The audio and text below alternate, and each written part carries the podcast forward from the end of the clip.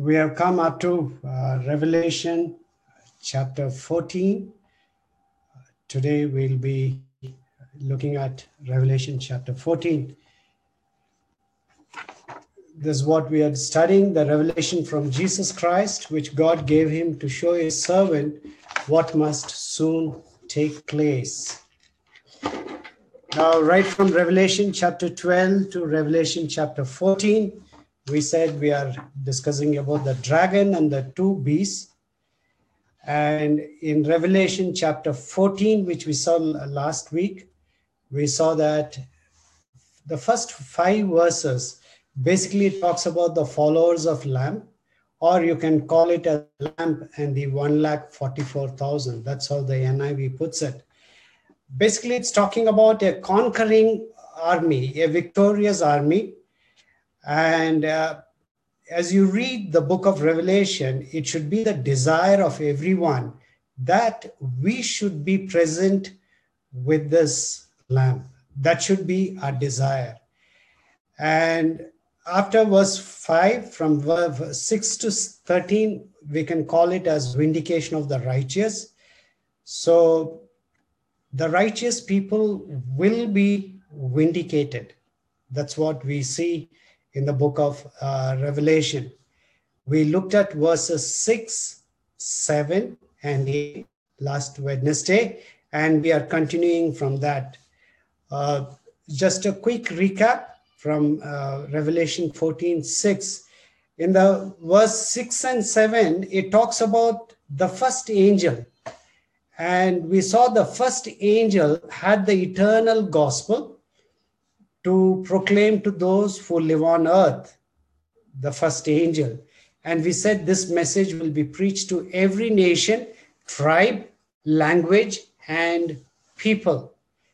Because the angel said in a loud voice, Fear God and give him glory, because the hour, the hour of his judgment has come. Worship him the heavens, the earth, the sea, and the springs of water. That end time has come. Worship Him. And uh, we also saw that uh, it is not the angel who is going to proclaim the eternal gospel, it is the church. It is the responsibility of the church, it is the responsibility of every believer to proclaim this eternal gospel. We saw that. And in verse 8, we saw about the second angel. The second angel simply says in a loud voice, Fallen, fallen is Babylon the Great, which made all the nations drink the maddening wine of her adulteries. And we dwelt a little bit on this verse, and we said that uh, in the Old Testament, Babylon really represented the geographical Babylon. It was the original Babylon. But in the New Testament, when we, especially in the book of Revelation, when we come across the word Babylon, it represents or it points to Rome. Rome was called as the code name for Rome was Babylon. And in our present time, uh, Babylon could mean any country, uh, it could be Rome, it could be Calcutta, it could be London, New York, anywhere, anywhere and everywhere where, where men worship something other than the true and living God. We finished at that uh, point.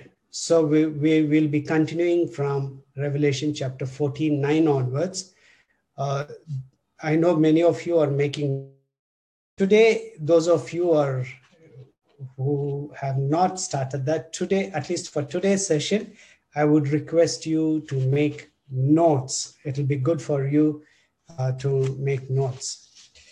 Uh, somehow, as I was preparing uh, for the past two days, I was preparing the Bible study. Somehow, I led by the Spirit to take a digression, which I normally don't do so today I'm going to take some sort of digression, uh, which will be helpful to us just to make us think and ponder on fundamental things to our Christian faith.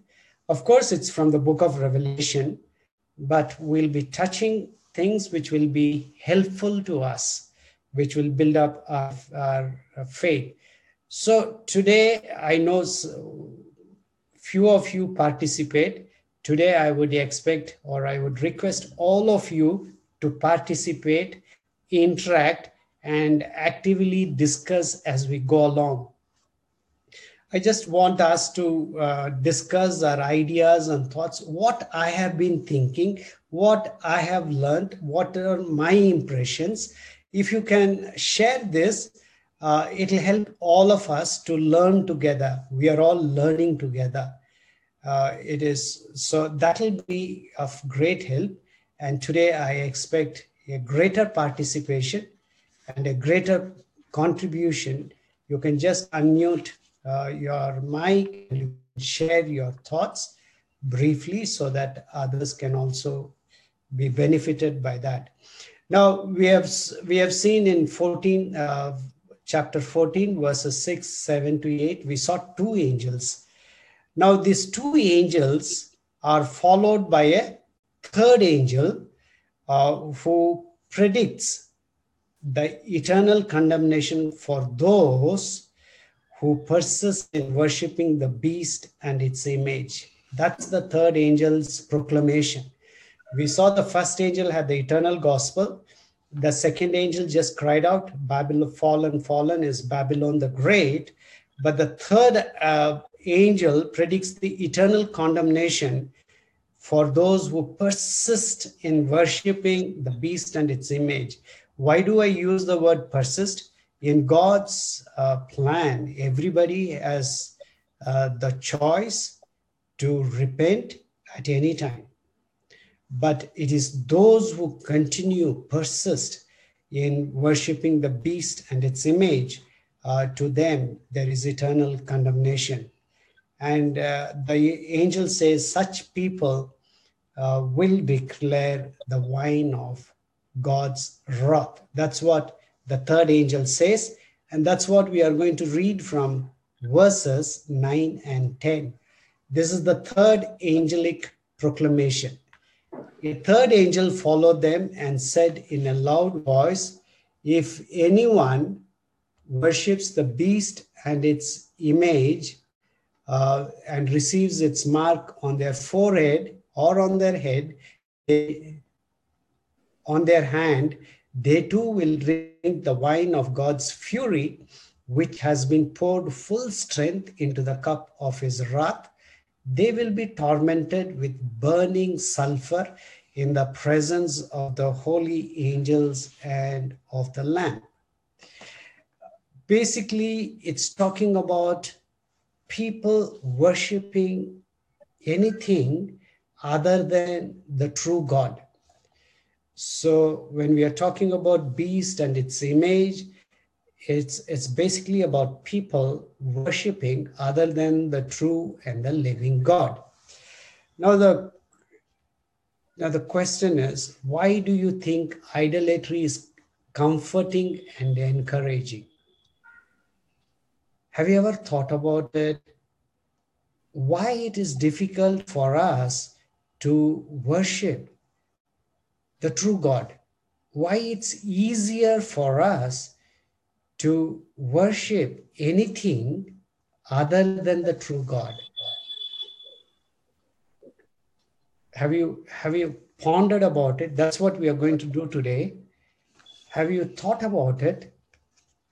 Why it is very difficult for people to accept the true God. You can you can you can say traditions and all that that could be a reason but what is what are the fundamental reasons because uh, because we, our god is spirit and we cannot see our god and idols uh, um, you know can be seen and uh, touched it's something that they can see the belief is easier yeah, that's correct. Uh, it's easier, but when when when you touch and see what happens. It's easier to believe. Easier to believe. World systems have uh, if you do this for me i'll do this for you kind of uh, uh, I, I think it makes it easier for us to gain things through that Yeah, through that, yes. Yeah. Uh, yes, we'll keep that also in mind. Pastor, it appeals to the senses, Pastor, idolatry. Idolatry appeases. Yes. Yes. What other reasons? Uh, idolatry makes us feel that we are able to contribute, that I'm doing something and I'm getting something in return. Like Yeah. salvation being free may not appeal as much. That much, yes. Uh, yes. Uh, all your reasons, all the reasons are perfectly fine. all the, if I have to just sum up from what I've heard from you, uh, it satisfies our ego to some extent. Uh, in other words, um, it is not a God who has revealed himself, it is a God whom we discover, and we have done something to appease God because we are doing something to appease God, and it gives us a kind of self satisfaction that I have done something. I have done something. So that gives that could be one of that's some of the reasons that you touch and you you feel that. You, it it helps you to be in control of your life. It it helps you to be in control of your life uh, because i choose to do when i want to do. I do things and still i am the master over my life. Uh, i hope it's clear. And the, the third reason i could think of is there are no moral demands. There are no moral demands. Uh, moral there are no absolute moral uh, moral values. If you go in depth uh, there's nothing known as absolute moral values. It's all a matter of convenience.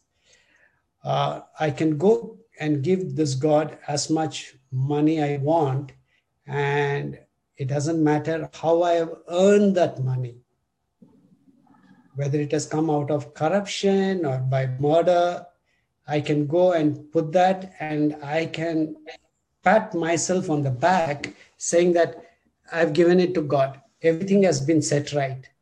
So there are no moral demands. So it becomes easier. There could be several other reasons. So people uh, find it difficult to worship the real God, the living God. Uh, it's difficult. So the worshippers who have received uh, this mark on their forehead or on their head, uh, hand, uh, who have received the mark of the beast and its image, basically it's they come in this category. They have some benefits. That's why there'll be large number of people who will prefer to have the mark of the beast and its image. It gives them some advantage. It gives them some special privilege so, because it gives them some advantage and privilege, they would rather have this mark and uh, not go with the true and living God. But if you were to choose the true and living God, remember you'll always be in a minority. You will never be in a majority. You will be in a minority because it demands, it demands, it demands the surrender of our life, Jesus Christ clearly said, unless you deny yourself. So, following the true God, it is not uh, an encouraging thing. Following the true God, the demand of the, the God, and the, the demand of our Lord Jesus is unless you deny yourself. And who wants to deny himself? we all want to enjoy ourselves. We want to satisfy our own ego and our own needs. Who wants to uh, deny? So, uh, the reason uh, why we should read this verse, this verse, uh, we should always realize that's going to be a challenge. But if we persist, God will definitely uh, reward us. Okay, we, we said, why do you think idolatry is comforting and encouraging? So let me put the question this way Do you think Christians can have idols in their hearts? Do you think Christians can have idols in their hearts? No. Christians can't have, but they do have. Some of them, I think most have some kind of idols in their heart. It may be a caste, it may be, you know, the language, it may be the doctrine, it may be the education, the family member. Thank you, can't have Pastor. idols. Thank you. Anybody else? Thank you, Pastor. Speaking. Work, work, Pastor. Work, yes, work, yes. Anything else? Sports.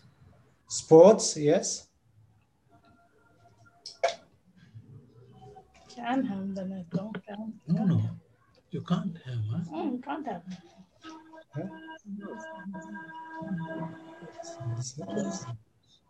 Look.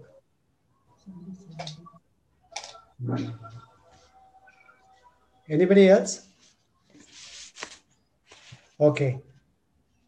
Uh, Victor says talents could be a idol pastor. talents, yes. Now, Christians, because if you only restrict this, uh, the meaning of the word idol just to, to a image or some statue, we actually lose the message of the Bible. Uh, the message of the Bible is is is quite uh, clear on this aspect.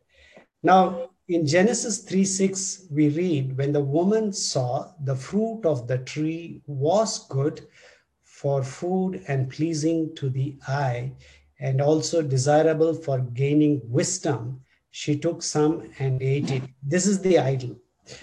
Anything that looks good, because uh, all that you had mentioned, whether work or sports or talents, they're all good, they're not bad. But when this good replaces God, then that becomes an idol. We have to, when you look at money, when you look at your career, when you look at your talents, your looks, if you look at a relationship, if you look at parents, uh, if you look at your children, if you look at power, if you look at approval, uh, comfort, control, if you look at any of these things and make them more fundamental for your significance and security, then compared to the love and knowledge of God, then that becomes an idol. If anything becomes more important, we don't say we don't want these things, these are all good things. But we elevate it to such a place that it's more important than God, Right. then it becomes an idol. We may be praying to the God of the Bible, we may be even obeying the laws of the God of the Bible. But if this becomes our identity, then uh, we are not worshiping God the way we need to worship God. It's almost like having the mark of the beast on our foreheads and on our hands.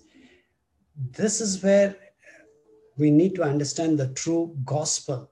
You know, David uh, says in Psalm 18, he says, I love you, Lord, my strength. And the Hebrew word for love is very strong. Uh, in English, we can just say that I love you, Lord. In fact, when he says, I love you, Lord, uh, the exact meaning, the Hebrew meaning is from the bottom of his heart. We can, uh, the best I can put it in English is that every single cell in my body loves you. That is what I love you, Lord. And anytime we are not, we are not able God like that, then there is something else which has taken the place of God. Uh, Now, we saw in that um, Revelation 14 9 10, they too will drink the wine of God's fury, which has been poured full strength into the cup of his wrath. They will be tormented with burning sulfur in the presence of the holy angels and of the Lamb. Keep this in your mind. They'll be tormented with burning sulfur in the presence of the holy angels and of the Lamb. Now, of late, there is a new kind of preaching which says God is so loving and hence will not send anyone to hell. What do you think? He's so loving. He will not send anybody to hell. Have you thought about it? Because we rarely get to hear a sermon on hell in the church. Uh, maybe we touched a little bit on hell today. Uh, have you have you heard this kind of preaching of late that God is such a loving God? He won't send. There, there's no question. Hell is not in His plan. So I want to touch this because in Revelation it talks about eternal damnation. So unless we are about that, uh, we'll not be able to understand the message.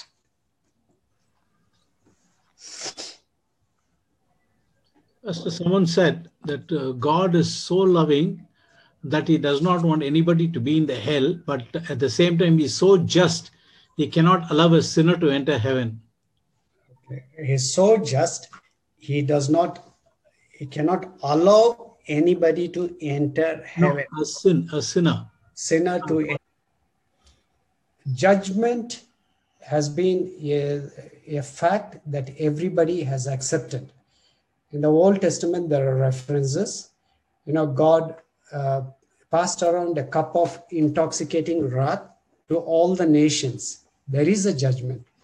Um, in Psalm 75 8, it says, In the hand of the Lord is a cup full of foaming wine mixed with spices. He pours it out, and all the wicked of the earth drink it down to his very dregs. And in Isaiah 63 6, I trampled the nations in my anger. In my wrath, I made them drunk and poured their blood on the ground. Jeremiah 25 15, this is what the Lord, the God of Israel, said to me Take from my hand this cup filled with the wine of my wrath, and make all the nations to whom I send you to drink it. And that's what's there in Revelation 14 10. They too will drink the wine of God's fury, which has been poured full strength into the cup of his wrath, they will be tormented with burning sulfur in the presence of the holy angels and of the lamb. It's interesting. Bible is so rich the more we study. Uh, now does it appear that god is vindictive and horrible? Does it appear on the surface it appears because they'll be tormented with burning sulfur in the presence of the holy angels and of the lamb. Does it appear that god is vindictive and horrible? Uh, many could say yes of course. How can a loving god do like this burning sulfur? Mm. so let me ask the next question was God vindictive and horrible when we destroyed Sodom? Yes. Was he vindictive? Yes, Pastor.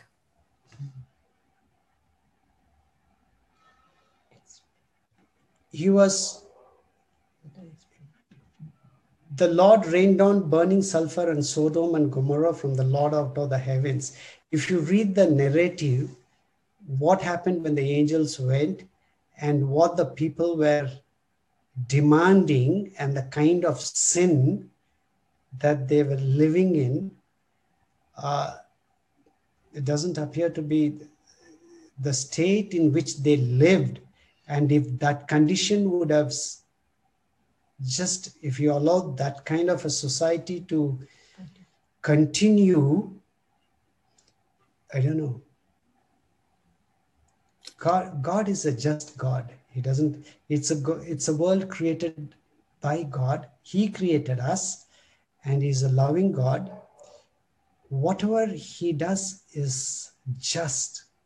That's why the, when we say whether it was right for the rich man to be in hell,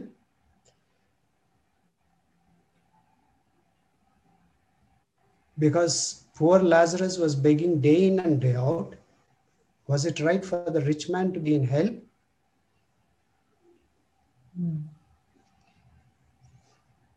God is a just God. Whenever there is judgment, there will be something good, something better, because if evil continues in this world unchecked, none of us can live in this world. None of us. Even in the present day, it is, I just took the word of Sodom and Gomorrah. If you read down through the centuries, if you read the history book carefully, there was always judgment from time to time. God has been judging. If God has stopped judging, human race is not possible to exist in this world. There is so much of wickedness, so much of violence. It is only we we are superficially immediately we try to say, how can God do this? But let me put this in the other way. If there is a violence in a place, what is the natural reaction of the victims? The natural reaction of the victims is, I will also go and kill people. But if the victims are told, you don't go and kill them, there is a just God, at the right time, He will punish them. That's the only way we can stop violence. Otherwise, there is no other way of stopping violence because the natural reaction of a human being is to take vengeance, to justify ourselves. So that is why it is good to have, if there is no justice, if our God is not just, then there is no hope in leading a righteous life. There's no hope. If somebody hits us, there's there's no meaning in sitting quiet. Because we have a righteous God, because we have a just God, ultimately the wicked will be punished. So that gives us that confidence and assurance not to resort to evil. Otherwise, there is no way we can control violence. Now, some of these aspects we just we just we have been reading it superficially. We have to go in depth we have to read the scriptures well and see. And then when we see that, we just worship this God. We lift our hands up and we worship Him. And then when we realize from what we have been rescued and saved, we can only say, Hallelujah. Thank you, Lord. Thank you. That's our God. So, our God is a just God uh, that's why when we read Revelation 14:10, uh, it is it's not that God is an unjust God. Evil has to come to an end. We are all struggling because of evil, because of evil, and sometimes evil within us. We are struggling because of this. We want this evil to come to an end. I want to do good, but I end up doing evil we are struggling and we want an end. And the only way that this can end is when there is a just God. And God will bring evil to an end. Uh, it's almost 8.30. I have finished. If you have any questions, you can ask.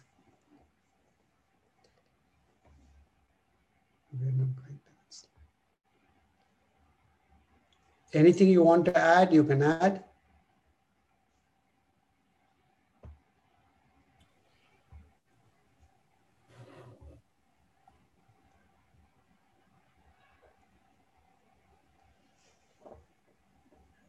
If you have any questions, you can uh, text the message. You can text your questions to me. And if you have some thoughts, because uh, this is one issue I realize, I understand. Um, as a pastor, I don't think I have preached on hell for the past 12 years. I have not touched. But as I'm studying, as I'm doing this Bible study, I feel how important it is for us to have a good understanding of hell because that makes us just worship this God who has saved us. So gospel becomes very, very meaningful, powerful, and becomes so precious because of what Jesus did for us on the cross. So Revelation is all about Jesus Christ. Um, Thank you, Pastor. Uh, this helped me to have a better understanding. Are you able to hear me? Yeah, yeah, we are, I'm able to hear you. Uh, especially uh, growing up, uh, we always used to sing Heaven is a beautiful place filled with glory and grace, and hell is a horrible place. But I think uh, you've helped me to understand it in, a, in the right way.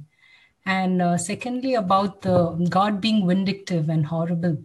Um, this uh, question, the, the things that happen in this world, like right now, the COVID situation and things, so, are all these a kind of uh, judgment, or how do we look at these things and how do we pray? Something that's been uh, in my mind. Okay. Uh, thank you, Sharon, for sharing that. Um, now, we should not be quick to come to a conclusion COVID 19 is God's judgment. We, it is, we should not do that. Uh, but we should always, when people are suffering, people are dying, uh, whether it is because of COVID 19 or because of violence, whether it is because of poverty, there are millions of people dying because for lack of food. And there are millions of people who are dying because there is no peace in that country. People who are going as refugees. We have to pray when we see suffering anywhere, but we don't have to come to the conclusion this is God's judgment but we should always have that hope that we have a, a just God. You know, the Bible says the Lord is righteous, He loves justice. So it is not for us to come to a conclusion. This is um, this is the judgment, but we should always have that hope. One day, the final day will come when evil will come to an end. Till such time, what we do, we pray. We pray for relief, we pray for healing, we pray for help. Uh, that's that should be our attitude. Thank you, Pastor. Yeah. May I add one point, Pastor? Yes, sure, sure, Pastor. Uh, we also, Sister Sharon, we also know that we live in a fallen world, and uh, this fallen world, away from God, without God, and uh, you know, it's natural that these things happen and it is difficult for us to understand and it's easy for us to blame god.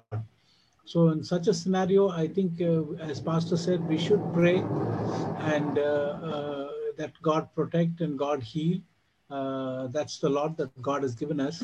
But at the same time understand that uh, this is an offshoot of the fallen nature of man glorious father we thank you lord for ministering to us this evening Oh God, open our minds and hearts so that we understand your love more and more. You have loved us with unfailing love, O Lord. Help us to understand, O Lord. Abba, Father, you're not a God who wants to destroy us. You're a God who wants to build us up. You're a God who wants to bless us. Help us to have that relationship with you, O God. Help us to know how loving you are to me and to each one of us. Let your love in us increase. Bless each and every one who has attended this Bible study. I pray, Lord, let it produce 30 fold, 60 fold, and 100 fold harvest for your glory and for your honor. Lord, I know, Lord, we still have doubts, we have questions. I pray, Holy Spirit, you will speak to each one of us in a way we will understand rightly every word that we receive from you, every prompting we receive from you, every guidance that we receive from you should make us to love you more and more. You should be the topmost in our heart.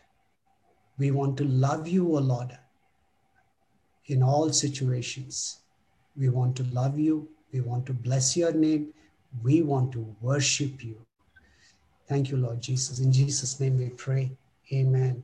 May the grace of our Lord Jesus Christ, unfailing love of our Heavenly Father, and the sweet fellowship of the Holy Spirit remain with each one of us now and forevermore. Amen. Amen.